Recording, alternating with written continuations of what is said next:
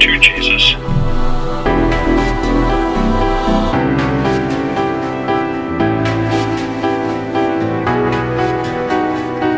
And some of you, the only thing you've ever seen of Christianity is a dead religion. But I serve a living God who has sent us a living Savior. I'm not going to stay here, says one.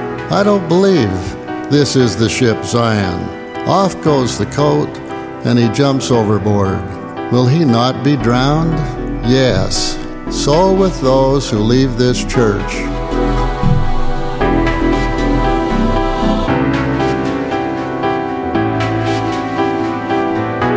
For that which is born of the flesh is flesh, and that which is born of spirit is spirit. Do not be amazed that I said to you, You must be born again.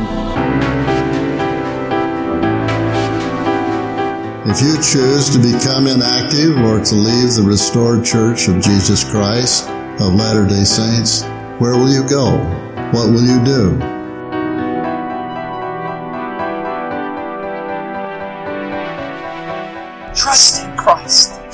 Is such a Savior. He's mighty to save. Don't let anything stand between you and coming to know Him. Did, did I born myself again? No. He made me alive together with Christ. Listen, I can no more manufacture the second birth than I manufactured the first one.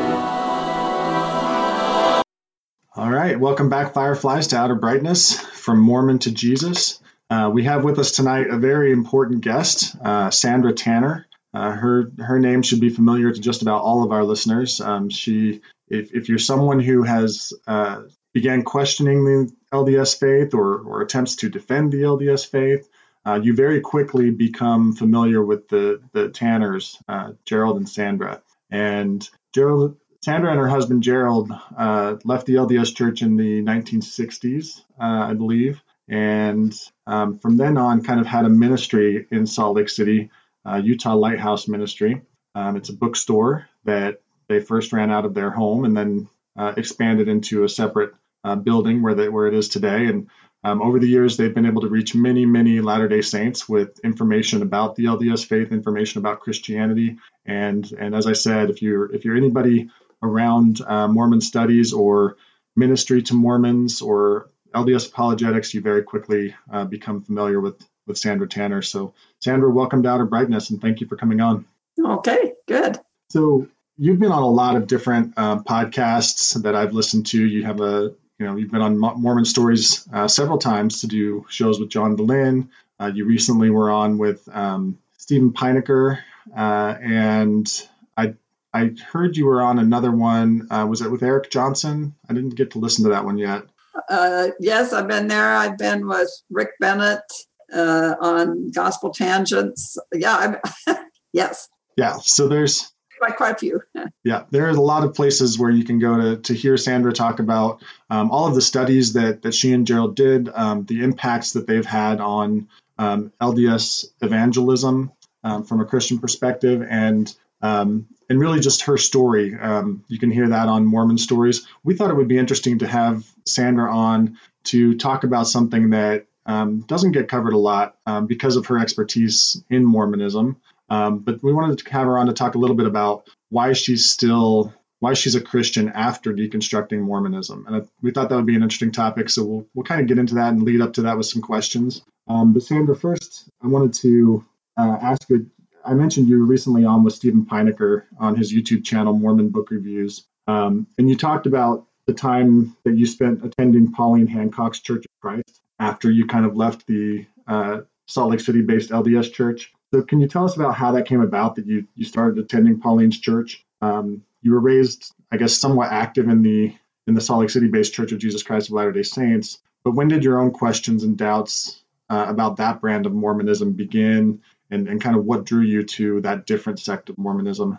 Well, when I met Gerald, uh, he was uh, on his his own journey out of Mormonism, And as a, what, uh, eight, 18, 19 year old, he had uh, got questions about Mormonism and had driven out to Independence, Missouri from Salt Lake to visit the splinter groups because he had decided Utah Mormonism didn't look like it held up. So he wanted to visit the splinter groups to see if any of them uh, had a better answer to the problems. And also, he had heard that the Book of Commandments, uh, Joseph's first printing of his revelations, read differently in some parts than the current Doctrine and Covenants.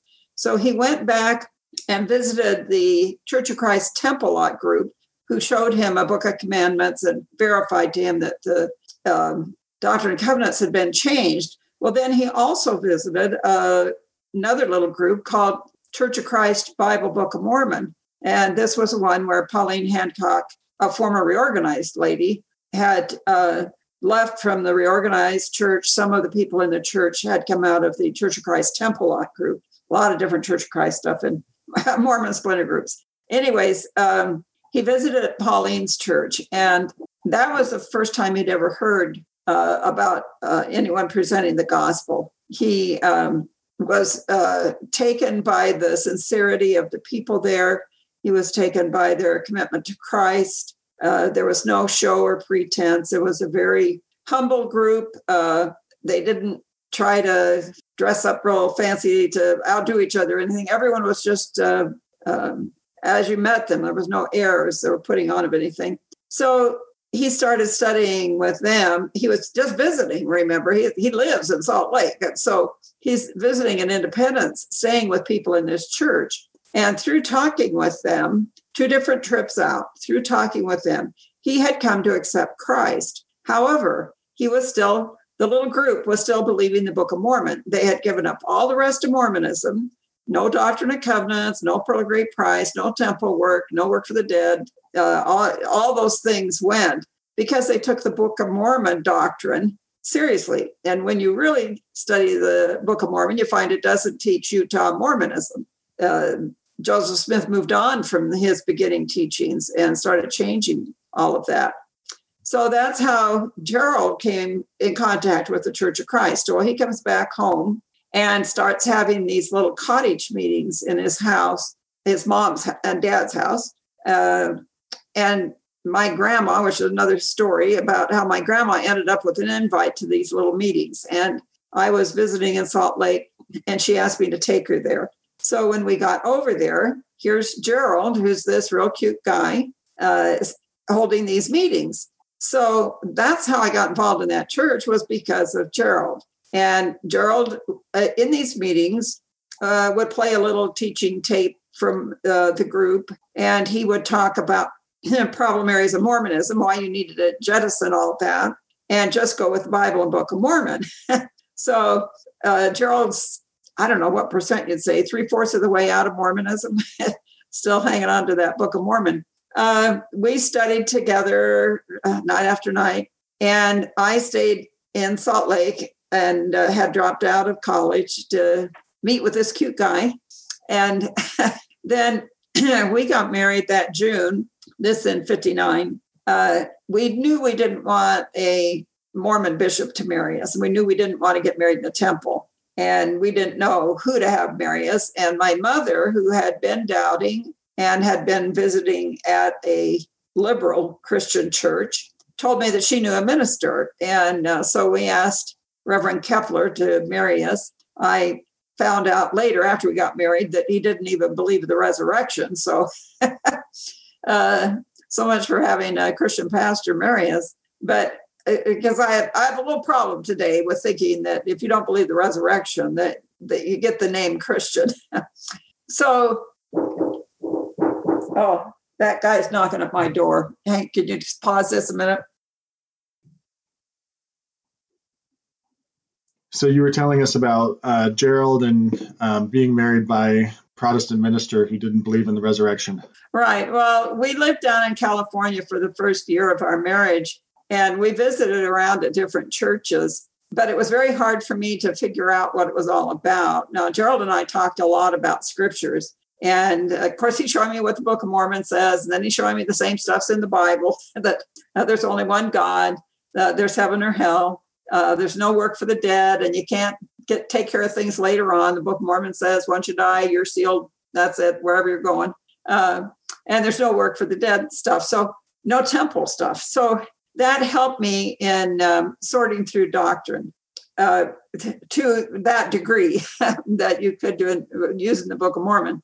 Uh, so it was a journey, and I like to encourage people that if they have a friend coming out of Mormonism, you have to realize that you don't see all the error that you were trained in right off the bat. You can accept the Lord and still have a lot of old stuff packed in there. In fact, I've had people come in the bookstore and talk to me, and we'll get talking along, and I'll say something that'll jar something in their mind. This one time, this lady looks at me and she says, Wait a minute, you mean you don't believe in uh, pre existence? And I said, No. And she says, I thought everyone believed in that. No. uh, the Christian world doesn't believe in a pre existence. and she had, it, and yet she was uh, a new Christian going to some Christian church here. But evidently, that topic had just never come up to where there ever had been a corrective for her on that's one of the things of Mormonism that you're going to have to set aside. It's not in the Bible. So I find this quite often that there's little bits of Mormonism still stuck different places, and Christians have to be patient in talking with their friends. Uh, it, it just, if you were working among animists and they became Christian, there would be stuff in their thinking that would not jive with the Bible. And until the subject comes up, they don't know that uh, it's a problem. So it was a learning process. We believed the Book of Mormon for three years after we left Mormonism and became Christians. I became a Christian through a Christian radio station.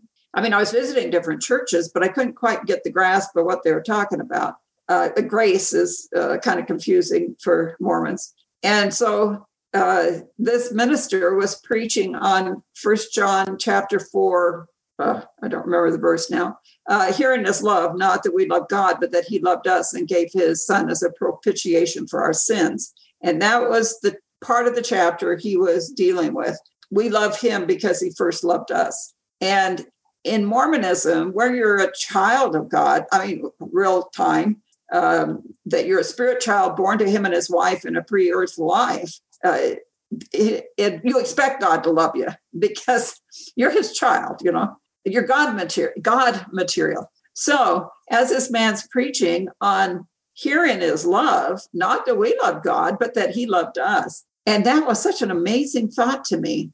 I just sat there and pondered and pondered that. And the more I did, I realized uh, that all these preachers I'd heard, they were all talking about uh, seeing ourselves as sinners separated from God. Not that we just needed to, a little course correction in our life, not that we just needed to go to more meetings or whatever, but there was a basic problem. And that's when I found Christ. He found me, whatever way you want to word it, when I accepted the Lord. So we uh, visited different churches, didn't find a church home in California. We just visited. Uh, and then we moved to Salt Lake in order to do more research. And then we finally settled into a church home here in Salt Lake. And uh, we gave up the Book of Mormon in, what would it have been? Uh, uh, fall of uh, 62. So we got married 59 till the fall of 62. We believed the Book of Mormon. and then January of 63, uh, by that time we had two kids. And I said to Gerald, I think we need to find a church to raise our kids in. Living here in Salt Lake, they need a church where they're going to get good teaching, where they'll have friends, uh, because they they're not going to fit in with our families. So we got to find them a group to be to hang with, you know. So, anyways, we ended up at the Christian Missionary Alliance Church here in Salt Lake, and have been there ever since. Um, and God's been very good to us through the years. Um, we've gone through so many things, but the Lord's always been there. Uh, well, and that, okay, now back to your questions. What's next? no, that's great, Sandra. We, we appreciate that. Um, Your story kind of reminds me a little bit of uh, Grant Palmer's um, when he when he kind of was starting to deconstruct his you know some some of his beliefs about the LDS faith. He kind of went to a more common denominator kind of Mormonism. You know, like boil it down, get rid of the extra stuff. You know, like you said, the Doctrine and Covenants and the Pearl Great Price, and kind of just focus on Jesus. That seemed kind of like what he kind of the direction he went towards the end of his life. Um, so yeah, it's in talking to you um, specifically about uh, this deconstruction uh, process. So you know, like you first you kind of went more towards just the Book of Mormon, um, you know, and then took several years before you kind of left the Book of Mormon.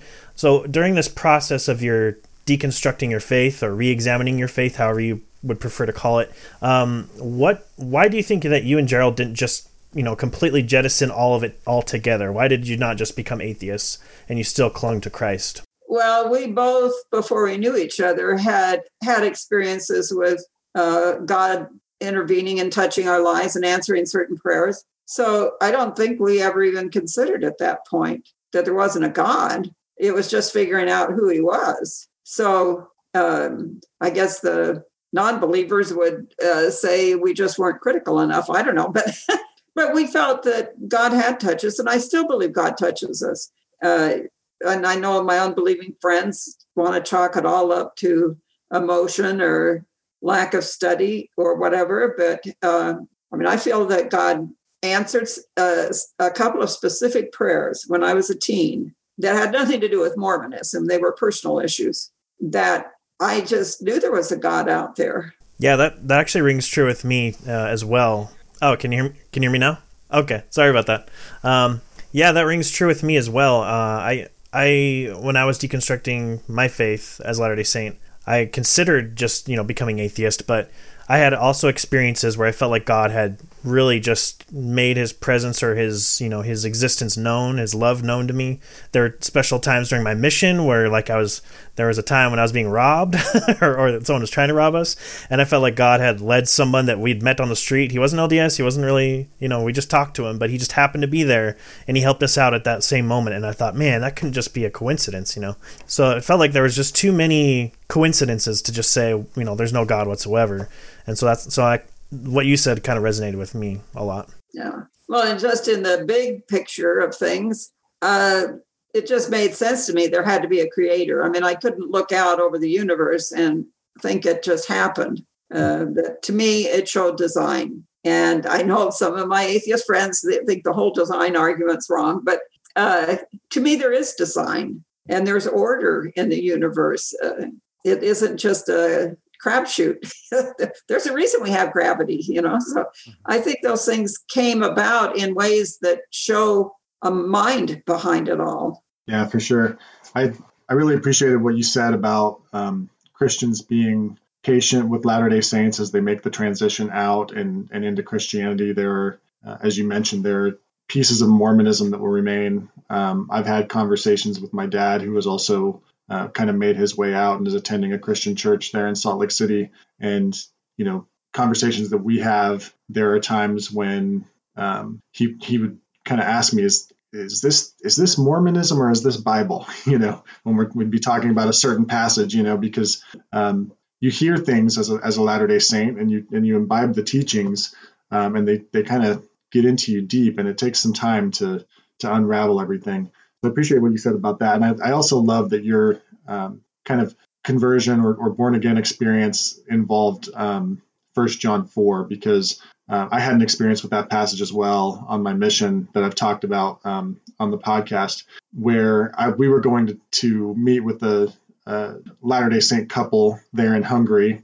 Um, he was serving as the elders quorum president in the branch, and we were going to meet with them for dinner and, and a, a message. And um, I prepared a message on uh, First John four and kind of taught through those passages. You know, the one that you mentioned in particular. You know that we love God because He first loved us. And I remember uh, Shandor was his name. Um, when when we read through that, he said, "I've never heard it put that way before." Uh, you know, and he was a convert to to Mormonism, but um, that message is so shocking and it's so so kind of um, contradictory to the way Mormonism views grace and and uh, how we how we gain salvation. Um, and so that message of you know we love Him because He first loved us is so powerful. So I love that that was part of your story. Um, but I, I did also recently um, rewatch your interview uh, on Mormon stories, and you you mentioned that you and Gerald uh, had felt out of place, and you mentioned it tonight too that because you you still believed in the Book of Mormon as you were making that transition uh, into Christian churches. Um, we're going to do an episode pretty soon on an LDS Church news article by um, Tad R. Callister. He was uh, he's the former um, Sunday School General President of the LDS Church, and he he wrote an article uh, with a title that that suggests that the LDS Church ruins its members for other Christian churches, and he goes through and argues, you know, several points uh, of Mormon doctrine that he suggests make it difficult for Latter Day Saints to go into other Christian churches. Um, so, why don't you talk a little bit more about what made it a difficult transition, um, but also what were some of the discoveries that you made as you transitioned into Christianity, and, and what were the surprises that kind of kept you engaged as you and Gerald were making that transition? Regarding Christianity or yes, our study of Mormonism? Christianity. Christianity. Uh, wow. Let's see. Uh, we had already resolved that there was no priesthood. So I think that a lot of other people coming out of Mormonism struggle with the concept of priesthood. That wasn't an issue for us because that wasn't an important thing in the Book of Mormon. and uh, and we saw in Hebrews, you know, the uh, Jesus is our only high priest and those different things. So we'd studied enough to know some of those things. So priesthood did not become an issue for us because of the Book of Mormon. Uh, the Mormon view of God had already gone by the wayside. So that wasn't a problem when we went into other churches. Uh, culturally, I was a little shocked uh, in this in Southern California of women coming to church in sundresses because that was just whoa, you know, um, sacrilege to have your shoulders uncovered, dear. And uh, and they served coffee in the foyer. And although I didn't uh, feel I didn't feel that the word of wisdom was binding on me or anything. I just thought that it was uh, that it made sense. I mean, I'd still had accepted the emotional response to the word of wisdom, but uh, I hadn't really thought about it yet. But it just shocked me when there was coffee in the foyer, and this is clear back in 1960. You know, uh, I'd have probably re- really been shocked today. But uh, so the cultural things like that um, passing an offering plate uh, was a problem for me. Uh, nowadays, uh, after COVID, our church uh, has now gone to just boxes at the back of the church. If you want to put an offering in, we don't pass a plate anymore, which is okay with me because I think uh, that that has been a problem for many seekers in the past when a plate is passed. And, well, when we first started going to church, it's clear back in 1960, they would take the offering plate up to the front of the church and lay the plates on a little bench table thing in front of the pulpit, uh, like they were presenting it to God. And I'm, I'm sure in their minds they thought of it in terms of an offering to God and putting it on the altar for Him or whatever.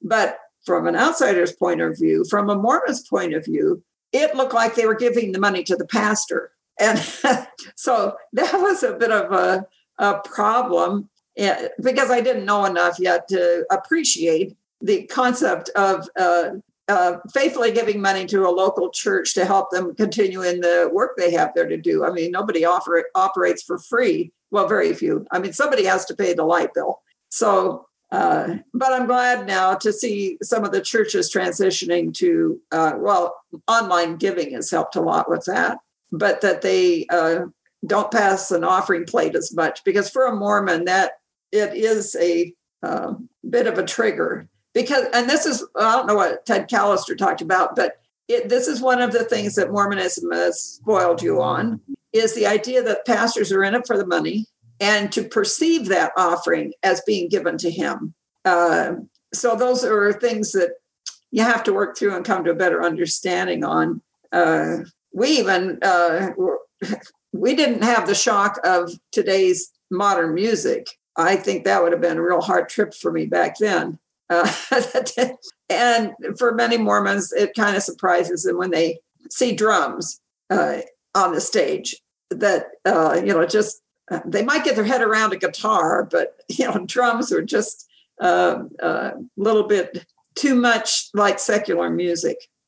So, as Mormons, we were used to very uh, slow hymns and um, no enthusiasm in it. Uh, I would say that the Christian churches generally were friendly, although sometimes as a Mormon, you kind of stand out. I don't know. I guess we look lost or whatever. But when when you're coming out of something like Mormonism, uh, and and there were sometimes when I felt that people didn't say hi to us because we were new people and that they probably thought we were Mormons or something. Um, so people could have been more welcoming to new people in.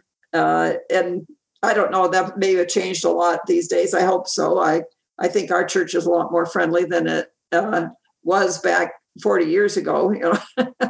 so maybe it's a learning curve for all of us. Yeah, they you know they refer to Calvinists as the frozen chosen. You know, we we could definitely do some work in uh, welcoming new people for sure. But yeah, I, I loved a lot of what you said. Um, I was going to ask you a question, but I think you already answered it. Uh, did did the change of you know not having salvation after death, you know, the possibility that deceased loved ones who accepted Christ, did that bother you at all when you were transitioning? Well, yes. Um, but since the Book of Mormon and the Bible both said there was nothing that you could do about your state after death, uh, I felt that, okay, if I'm going to say I'm a Christian, that's part of the outline of the belief system. So, but it is a troubling doctrine, and I don't want to seem casual about it. Uh, people come in and talk to me and they start crying, you know, well, does this mean my grandfather went to hell? Or my dad, did my dad go to hell? And I have to tell them that's between him and God because I don't know their heart. And uh, so I can affect how my end's going to be, but we have no uh, ultimate power to keep our loved ones from whatever decision they made. So it is a horrifying thought to think of the people that will be separated from God. There's no doubt about it. Um, but there's a loving God that invited them, and uh, we have to leave the rest to Him. Yeah, that's great. Amen. Thank you. Yeah, it's it's it's hard to, to understand. Sometimes I I I struggle to think about it, you know, especially with so many of my family members now that aren't Christians. But we really have to go with what God has spoken, what He's revealed in His Word, even if it's difficult to accept. Um, and we talk with a lot of Latter Day Saints that just abhor that idea, you know, that, that there's no salvation after death. And we, you know, I have to be honest too and admit, you know, I struggle with it too, but you know, we just have to trust God, and He'll He'll take you know whatever He does is right. Right. Yeah. Thank you for that, Sandra. Um, so ap- after you and Gerald married, and, and you kind of began your ministry in Salt Lake City, how did you start to go about doing research about Mormonism? What what kind of drove the two of you in that direction um, of doing ministry, and, and what methods did you use to do your research early on? Well, to begin with, we didn't think of it as a ministry and we didn't set up as one. By the way, I think that anyone going into ministry coming out of Mormonism needs a period of time to mature in their faith. Uh, I think we do new Christians a disservice if we push them forward too quickly into the public eye uh, because they they have not studied it enough yet, um, and there may be lingering bits of Mormonism in there. uh, and just understanding the gospel. I mean, we all can talk about Christ to anybody, but I think people that really go into ministry need a transitioning period uh, to be sure of what they know and believe. But we didn't think of it as ministry. We thought of it in terms of we're trying to figure out the truth who is God, what are his scriptures, and what's my part in uh, serving God. But we started out trying to figure out the um, history of Mormonism. We started our journey struggling with elements of Mormonism that didn't check out, that had been changed. And when we tried to tell our family and friends about this, they would say uh, we were lying, we were just dumb kids, and we didn't know zip. And uh, who knows that those books you're reading even have the truth in them? And you know, you get all this kind of pushback. So our started from a research of trying to determine if Mormonism was true, then trying to explain to our family and friends why we were leaving Mormonism because it wasn't true. And uh, we got so much pushback on that. We said, well, uh, I've got it isn't just one reference. I can give you five references on that problem. You know, like polygamy or any one of Brigham Young's doctrines, or the changes in the Book of Mormon, changes in the D&C that really affect meaning, and those kind of things that. Uh, because everyone said, well, you just read that in some anti Mormon book. So we were determined to have photocopies of the problem areas to show our family and friends. And so that really got us in deeper into researching on Mormonism. And we didn't think of it as a ministry as such, as a Christian would say ministry. Uh, we via, viewed it as a service to God in that we're trying to help people uh, come to faith in Christ and faith in truth and see that Mormonism is a lie. Uh, and the more we got into studying, the more we realized how deep the misinformation had been from Mormonism, what it had told its members. So we kept writing and studying all the Mormon aspects so that people would see that it isn't what it claims to be, with the hope that with that breaking that down for people, they would be open to go on with Christianity. Uh, so we were a business for years. Uh, we set up modern microfilm in um, oh, around 1964 period and operated as a business that produced all kind of research material on Mormonism. And um, that wasn't until 1983 that we set up as a nonprofit organization. But through, even through the uh, 20 years that we were just a microfilm business where we had a bookstore with all kind of material on Mormonism and some on Christianity. We gradually built up to have a bookstore. At first, we just had a little, our, our front room was set up like a little bookstore. And then finally, we were able to get the property next door and set up with a regular facility for the ministry. Um, but so it was a process. But what drove us was realizing how uh, misinformed the Mormon people were. They were trusting their salvation on something that was built on sand and they didn't realize it. It's like having your family sitting in the front room all laughing, joking, and you know the back side of the house is on fire. You're trying to get them out of the house and they can't see there's any problem in the front room. And so we felt that way about the Mormons and Christianity. You're sitting in the front room and you don't realize the building's on fire but they wouldn't look at the evidence. And so we just kept at it. Over the years, we've seen uh, dozens, hundreds, thousands, I don't know how many people come out of Mormonism, and many of them had come to faith in Christ. Not all of them, but many of them have. And I now have people coming back to see me in the store that will either write me or stop in and say, 20 years ago, 30 years ago, whatever it was, uh, I badmouthed you and uh, maybe I called you up and told you off or sent you a nasty email. Just want you know, I'm sorry for all that. I'm not Christian, you know. and that's just really exciting when you have those kind of exchanges. But it was a long time coming. It just it didn't happen overnight. We didn't immediately see people leaving Mormonism to become Christians. In time, we saw many of our family and many of our friends come to faith in Christ but it's it was a journey. It didn't happen overnight. So I think people that are talking to the Mormon family, uh, I hope you continue to share Christ with them, even when it seems like it's just water running off a duck's back. In time, things start to run around in their mind, and they start to process what you said, and then. Uh, someday they may come back to you and say, Now, what was that you were saying about Jesus? and you get a further chance to talk with them. Uh, I mean, my mom didn't accept Christ till the last week of her life. And uh, praise God, she did. But there were, there were a lot of years there that she left Mormonism, went into atheism, mad at God, hated the scriptures. And to see God touch her at the end was just so um, exciting to finally see mom come to faith in Christ. Yeah, I had a had a similar experience with my mom just before she passed, and I've shared shared that on an earlier episode of our podcast as well. I'm going to share a little bit with you um, about my mom. So she was she did a lot of genealogical research. She went to BYU as a young woman and and got a degree in library sciences, and she would do genealogy at the church uh, genealogical library for clients, uh, helping them to trace out their family history. Uh, ultimately, so they you know could take them to take the names to the LDS temples and, and perform ordinances uh, on behalf of those who had who had died. But um, so that was what she did as her career. And we used to, when I was younger, we would drive past uh, what was then the the stadium where the Salt Lake Trappers played. There was um, I don't know if it's still there, but there and I, I think it was See's Candies. There was a a place where they made them nearby there somewhere, um, just past I think it's 13th South somewhere around that area.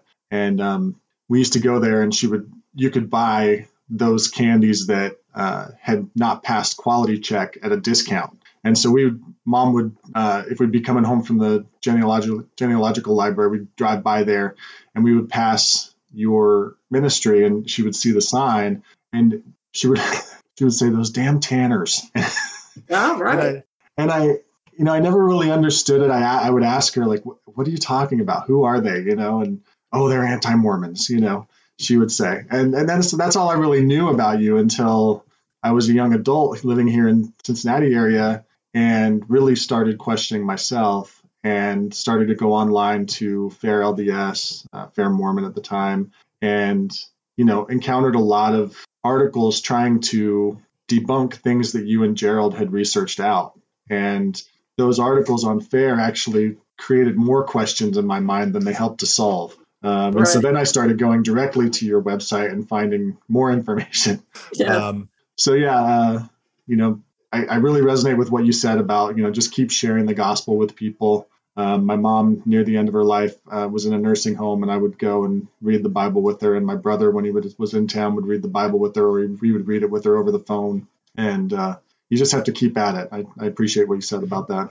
right. Yeah, I was gonna say too. Uh, I really liked the in the various interviews I've seen with you, where they've asked you questions about you know all the work you've done with Mormonism, how you and Gerald just had a very high, you just had a desire and a and a thirst for the truth, and Yeah. with with the idea that the truth will win out, and to not use sources or use tactics that are you know untrustworthy or that try that, that might be useful in trying to attack the church but in the end they're not completely honest or truthful. So i've always i've always uh, admired that about you and gerald that you were all you were always you were kind of like secret spies. You were trying to like you know get into the church archives and get you know uh photocopies of like really old documents you know and hearing those stories is is, is great. Um also with the whole um, for for our listeners who don't know there's a documentary that was released recently that we talked about on one of our programs uh, murder among the mormons.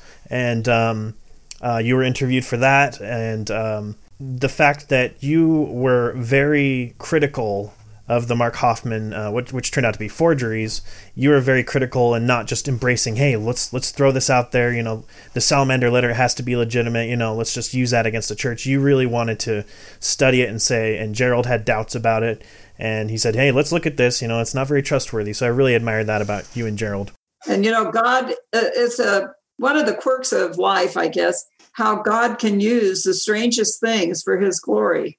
Hmm. Uh, Gerald's just trying to be factual uh, on the documents, and because he stood up uh, publicly and said, "I don't trust these documents. I don't think they're authentic," and then he didn't just say it; he wrote up a little pamphlet where he showed how it was plagiarized from old documents to get the wording in it. And uh, but no one paid attention because it was that evil Gerald Tanner that's just an apostate, and how could he ever tell the truth? You know.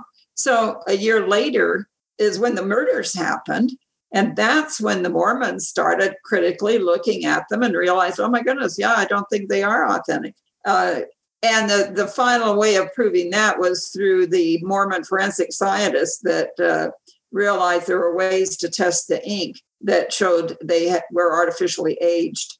And that was something you could take into court to prove, whereas our analysis of the borrowed words would not have uh, done enough to persuade people that it wasn't authentic. But uh, because Gerald was the only one that stood up publicly in print and question Mark's document, we got written up in all the paperbacks that got written on Mark Hofmann. And because of that, it had this uh, funny effect that all these critical Mormons out there suddenly said, are saying to themselves, wait a minute, you mean the Tanners told the truth about something?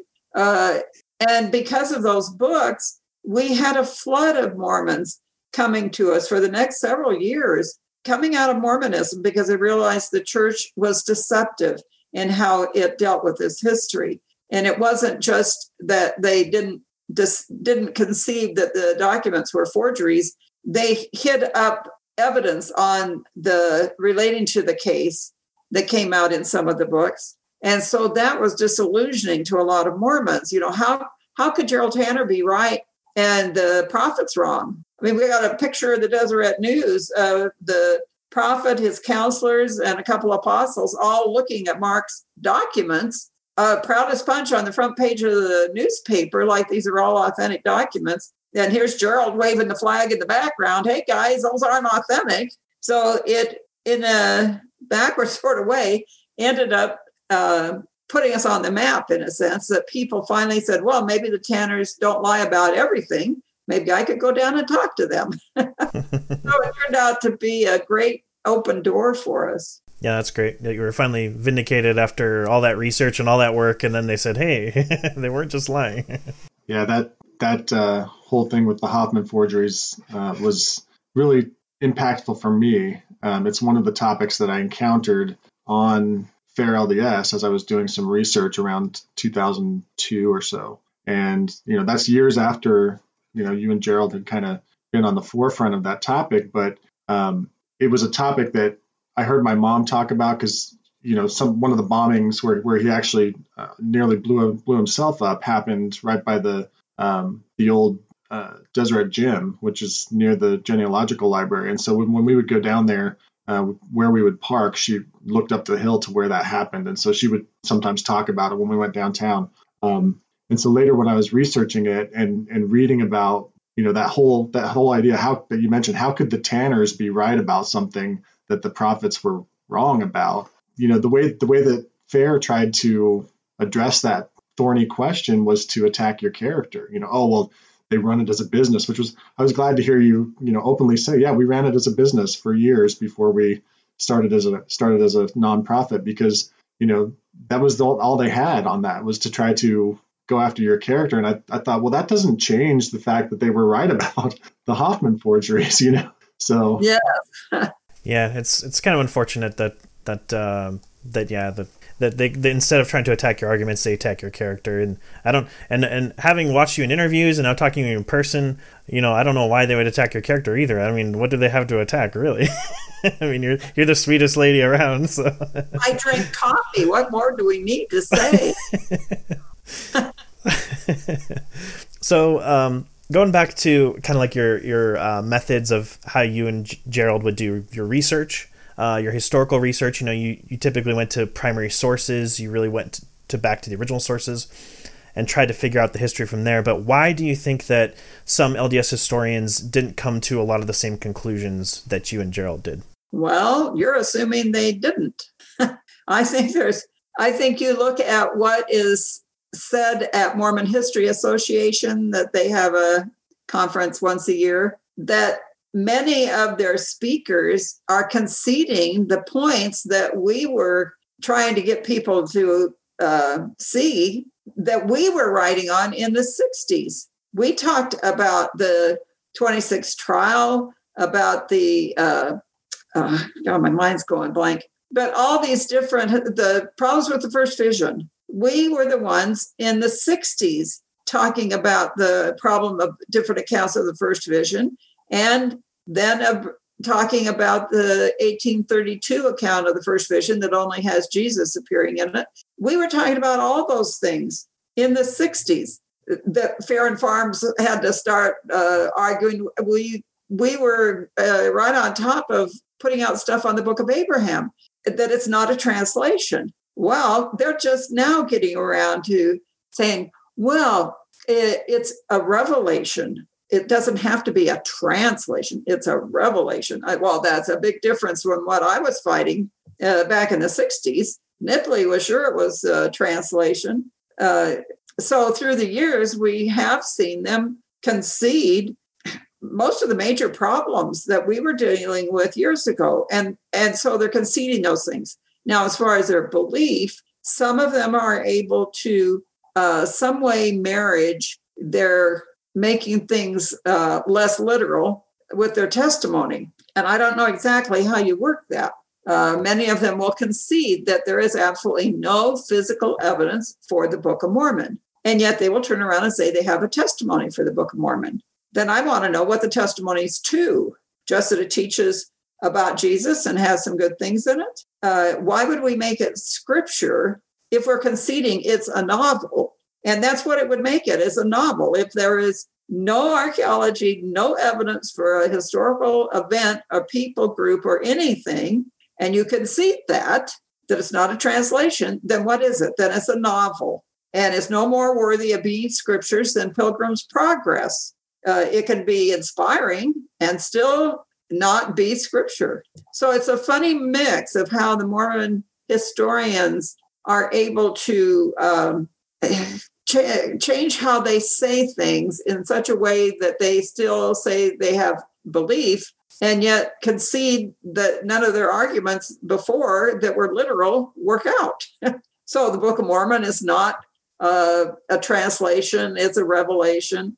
Uh, the Book of Abraham's a revelation. Everything's a revelation, but it seems like revelation doesn't have to be accurate, or it can be a novel. Uh, well, then tell me why I should take it to scripture. And people will say to me, but it's so inspiring. And I said, I can take you to the Christian bookstore and show you a thousand inspiring books that will talk about Christ in the most reverential way you want to talk about him, but we don't make them scripture. So, on what basis are we including that to the side of the Bible as well, not just as authoritative, more authoritative?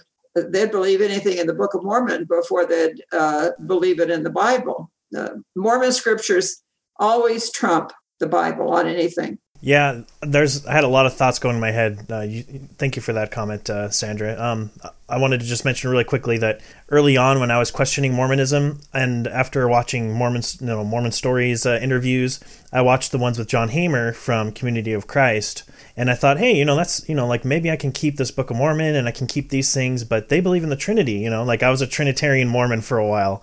You know, I was reading I was reading James White's Forgotten Trinity on the bus ride to my LDS uh, church house and um, but so I ordered from the Community of Christ. I ordered their version of the scriptures, you know, the Bible and the Doctrine and Covenants, and they also had several books in their store about the Book of Mormon. So I was like, hey, I'll I'll, I'll read those. And one of them was kind of just like a um, a historical account of early converts, you know, to the LDS faith, like their view of the Book of Mormon, talking about how it's it's scripture, it's talking about the Native Americans all around us. So they had a very literal understanding of the Book of Mormon and then the same another book by a different author from the exact same store, you know, the Community of Christ store. I think it's called Millions Call It Scripture. And in that, it, it talks about all the things you mentioned. It mentions there's not really any evidence of the Book of Mormon that it's historical. There's not really any, you know, places, people, groups, or any of these weapons in the battles. We can't find any of those. And it talks about how, well, other cultures have their books that they call scripture. You know, Hindus have their scripture, you know, uh, Taoists have their scripture. So we just have our scripture and we take it as a very, you know, it gives us spiritual insight and, uh, and it inspires us. And I looked at these two books and they seemed like the exact opposite. One was telling us the original believers of the Book of Mormon thought it was a historical document. It was ancient scripture. It really happened. And the other one was telling me, no, it's not ancient. It's not historical, but it can really help us out. And like that just drove me even further down the slope of, you know, leaving Mormonism. I'm like, you're like, well, what is truth anymore? If you can, if you can't even decide on what is historical, what's not, it was, it was a mess. Yes. so that's, that was, I think that's, uh, one thing that that might there's a lot of LDS that we talk to that kind of go down that route of spiritualizing everything or you know kind of like taking and leaving historical parts of the faith and saying well this prophet said that that's not that big a problem you know. What matters is you know what this faith gives me kind of a more you know subjective kind of experience with mormonism. I um, find that they're willing to throw all their prophets under the bus if they say anything that the person doesn't accept today. And so today's prophet's the only one we have to listen to and then I asked them, well, why do you read the Book of Mormon then? Those are old prophets. Doctrine and Covenants is old prophets. Uh, I don't understand this split they're trying to do now of, oh, that was then, this is now. That, that was just Brigham Young. He was president of the church for what, 30, 40 years, whatever it was, longest serving president of the church. And they want to throw him under the bus that, oh, that Brigham, he said a lot of crazy stuff. We, we don't pay attention to that anymore. Hey, if you'd been sitting in conference that day, it would have been scripture to you. Mm. Uh, they want to say today's conference is God speaking to us now, yet they won't give that to the past prophets that God was speaking to those people at that time in that conference. yeah. I, I had an interesting experience with that kind of thing when I first came home from my mission. I, I took the idea that LDS prophets were uh, prophets seriously. And so I came home and I, I wanted to get access to as much of their teaching as I possibly could. So I started to buy up, you know, the discourses of Brigham Young. Um, there was a collection of Lorenzo Snow's writings in book form that I purchased. And I just started to buy each book that had their collected teachings. And I, w- I would go online and I was reading through these books and I would share things that, you know, Brigham Young said or that Lorenzo Snow said. And, and people, you know, other LDS people online found them to be a bit troublesome sometimes. And they would, you know, often throw at me, you know, Ezra Taft Benson's talk, The 14 Fundamentals of Following the Prophet, you know, that he kind of gives that same idea, right? That the living prophet is, is better than the dead prophets, right? And, um, I just kind of found that funny, like what, like you were saying, like what, why, if they're prophets, they're prophets, right? You would you would want to study them. So I, I, I find it strange too that they try to throw them under the bus. Yeah. And that's kind of why we ask our Latter day Saint friends so, how do you know what your prophet is telling you now won't be contradicted by the prophet 10 or 20 years from now? You know, and I don't know, usually I don't get a very solid response to that, but, you know, that's something we want them to just think about. Right. So, um, we've talked a lot about uh, your work with Gerald. Um, some controversies that you've gone through, like the the Mark Hofmann, uh, you know, forgeries. Um, so we want to just talk about, if, with your experience, seeing how Mormonism has kind of changed and adapted over the decades. How has apologetics and evangelization work with Mormons changed, and in particular, you know, how has it changed since the church has become a more international church, especially since the 80s and 90s? Well, when we were leaving Mormonism, the majority of literature dealing with Mormonism from a Christian perspective were very small books. Uh, Moody put out a couple of different ones. Uh, Gordon Fraser did one on the Book of Mormon, which for its time was good on the Book of Mormon. But uh, there were little pamphlets. There was a couple of little ministries in California that had little tracts. Uh, some were better than others, but sincerely done. Um, but there wasn't a lot going on uh, we had uh, we struggled to find books that we could give to our family because the ones that were out were mainly written for Christians. How a Christian could talk to their Mormon friend, but there wasn't a book that talked to the Mormon and uh, or approached it in a way that a Mormon would read it. So, and we found quite a few things had mistakes in it. That was one thing that probably launched us into doing our own work as much as anything, as we found so many errors in the different works that would be written up on Mormonism from people outside of Mormonism. Uh, a funny one that happens quite a bit is confusing of the Joseph Smiths in Mormonism because you have Joseph Smith, then you have his uh, nephew, uh, Joseph Fielding Smith, and you, well, no, Joseph F. Smith, then Joseph Fielding Smith, uh, then you get Joseph Smith McConkie. I mean, it just, this Joseph Smith stuff confuses people. and so I'll read someone's pamphlet and they're quoting it like it's Joseph Smith and it's really his nephew. And uh, whoops, no, wrong prophet. That's not the same guy. Uh, but because they write when they they have a surface knowledge on Mormonism, but they haven't really got the players all figured out yet in the story. And so they'll we have it, there's several families like that where you get a certain name that just keeps getting used. Well, like I'm descendant of Brigham Young, I'm also a descendant of Brigham Young Jr. And so you have people confusing which Brigham Young they're talking about. Uh, so, but coming up uh, through the years, uh, there got to be more people involved in trying to witness to Mormons and trying to learn how to talk Mormonese um, and to do their homework and that. And so that was good. Uh, some were better than others, but uh, everyone was trying to do the best to figure out how to win the Mormons to Christ. Um, I think there were some excesses along the way where things got too uh, much like a shouting match and uh, too much of contention around Temple Square that gave a bad, excuse me, uh, gave a bad name to other Christians that tried to do a kinder, more informed approach. Uh, Mormon um, defenses have changed through the years as well. Uh, Mormon claims have changed. I mean, when I was growing up, the Book of Mormon was literally true. There really were Nephites, and there really was a war on the Hill Cumorah in New York. And we knew all these wonderful things, you know. And then over the years, the church starts backing down from it all. And so that changes the discussions and the uh, debates back and forth because the claims keep changing and morphing. Uh, so we've had to up our game on the other side to answer the way the Mormon uh, is approaching history and doctrine. And uh, well, it's just like the silly thing that Nelson did when he got up, uh, President Nelson, a few years ago, and said uh, the Mormons aren't to use the word Mormon anymore. And I'm like, what? I was a Mormon all my life. You know, what you mean Mormon? no, we're not Mormons. Okay. Uh, and to make such a big thing out of that who cares? Anyways, uh, but they change on what's important, what isn't important.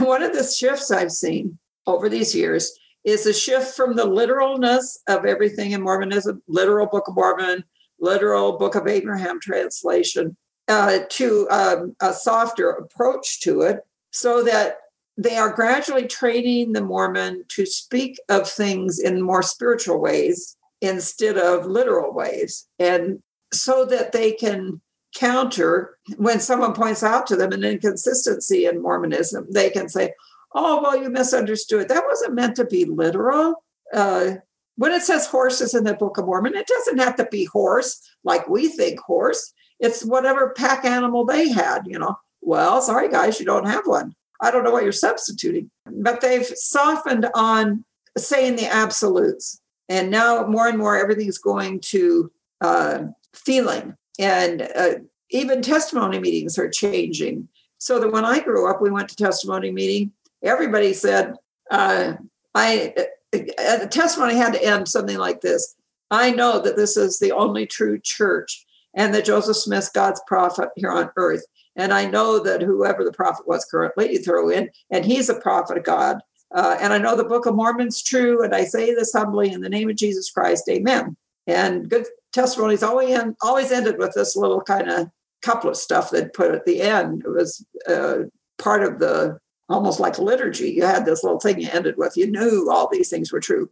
You don't hear that much anymore. You listen, you look at conference. They used to always end their talks with something about, I know it's the only true church, and Joseph his prophet.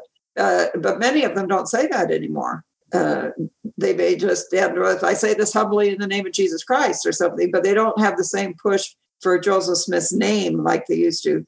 I just saw someone had posted on uh, the last conference a chart of how the name Joseph Smith shows up in conference through the years. And you could see it hit a point in our lifetimes when Suddenly it's all going down, and Joseph's hardly getting mentioned more than three times. I mean, that is a it's a major shift. They're trying to back step from uh, pioneer talk and Joseph Smith.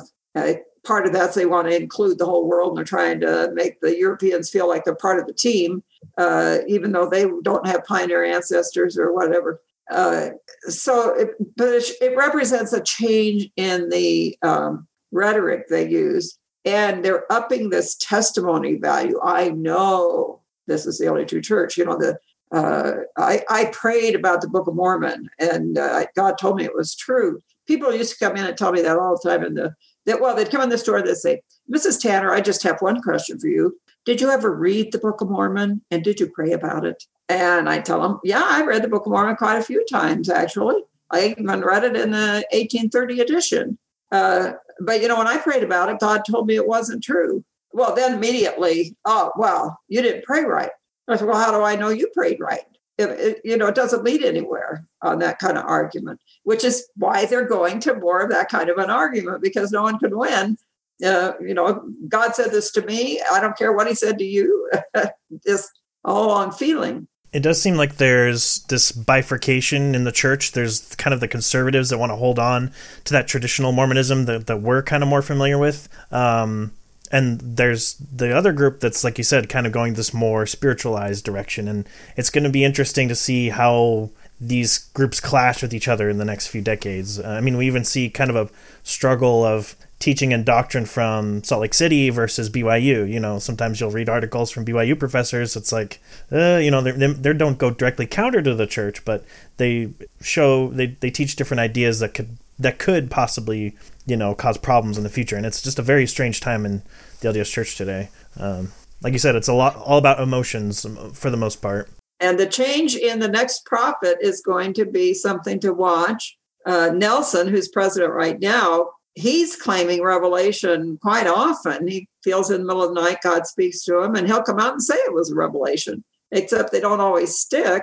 Um, he still had to change things along the way. When he said it one way, then next three months later, he said it another way, and three months later, another way. For instance, in uh, a few years ago in General Conference, they used to have a, a Saturday night priesthood meeting. And for years, everyone knew you came to Salt Lake, there was a Saturday night priesthood meeting. Well, then they decided that, well, the women were feeling left out or something, give them equal time. So then they started having every other conference, the men had a meeting, and then the women had their meeting. Uh, and then it turned out people weren't happy with that. So then they went to having everybody there, and the kids could come too. Uh, and then we got COVID, and the whole thing stopped, anyways. And now they're back to Saturday night priesthood meeting. Hmm. So I don't know where we at in all this. So I don't know where uh, where a Mormon knows what to trust because if they see it in mundane things, that things just keep changing, and they've changed a lot in the last twenty years. Culturally, there's differences in how things are run than the way they used to be. Uh, I don't know why they don't bring back janitors. They got plenty of money.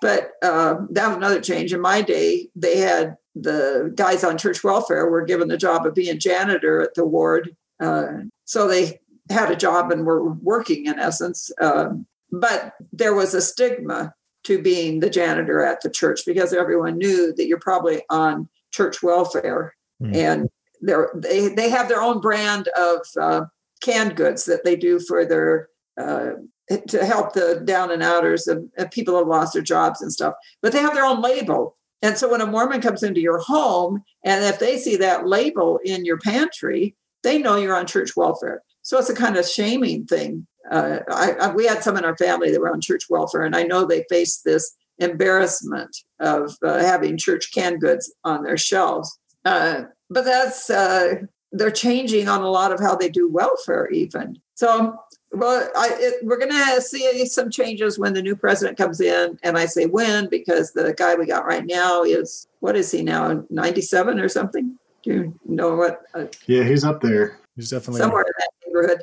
The next guy is going to be um, Oaks, Dallin Oaks. And he's more of a hardliner, at least was seen to be in the past. So will he go back to a more literal approach to things? We don't know uh, and the next guy's down from there. You know, is is someone going to step up and say, "Hey, we've gone too liberal. We've got to go back to the real, real true ways," or will it be someone that wants to take them further down the road of liberalizing uh, their belief system? Of instead of saying we're the only true church, do they start saying we're the best church? Well, I think I already I already encounter that kind of pragmatist approach with people online quite a bit. Um, so yeah, Sandra, really appreciate you coming on Outer Brightness tonight. Um, I, we appreciate the the wisdom that you've shared here tonight. Um, there's several things that that kind of stand out to me. Um, one that really stands out to me is just your the wisdom in in in joining Christians to be patient with Latter Day Saints as they make the transition. It is a difficult transition, and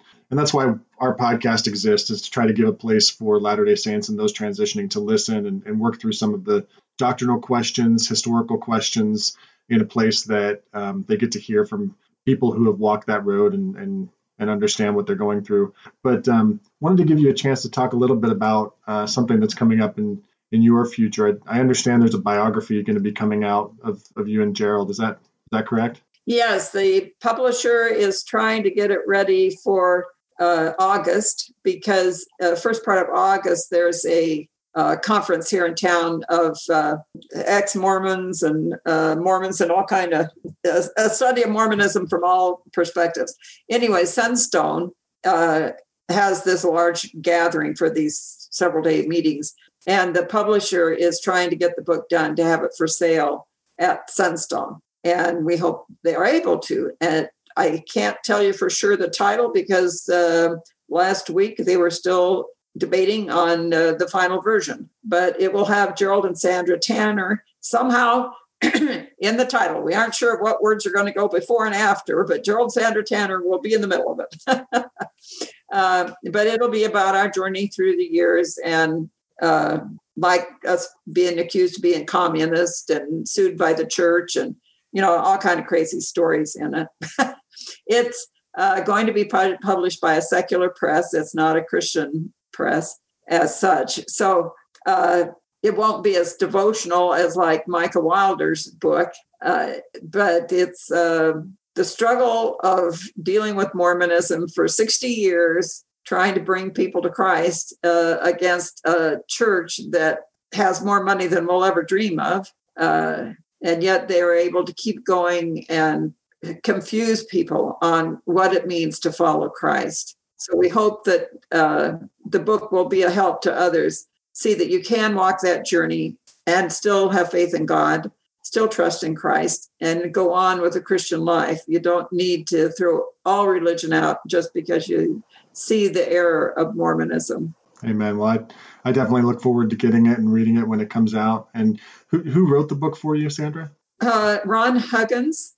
Okay. He's actually a New Testament scholar but he's had a sideline interest in Mormonism for many, many years and written articles for Mormon history uh, publications. Um, and, and, is a friend of ours. So that's nice. It's always nice to have a friend do your biography. So, uh, but I think people will find it a, an amazing, crazy life. and God's brought us through.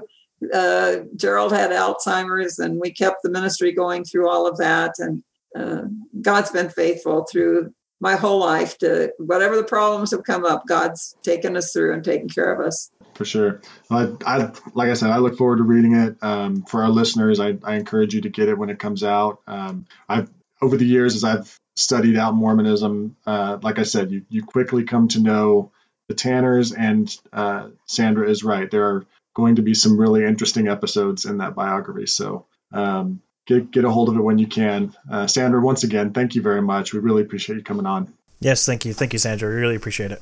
All right, thank you very much. Have a wonderful rest of your evening, and God bless. Thank you. Hey, Fireflies. Thank you for listening. We have a special giveaway for you. Here's how to win. Be one of the first to hear this message. Go to the Outer Brightness Facebook group. That's the discussion group, not the page. Find the post with the heading Lighthouse Giveaway. Post the secret word as a comment on that post. Be one of the first three listeners to do so, and you will win a copy of the biography Lighthouse Gerald and Sandra Tanner, despised and beloved critics of Mormonism. The secret word is Lighthouse.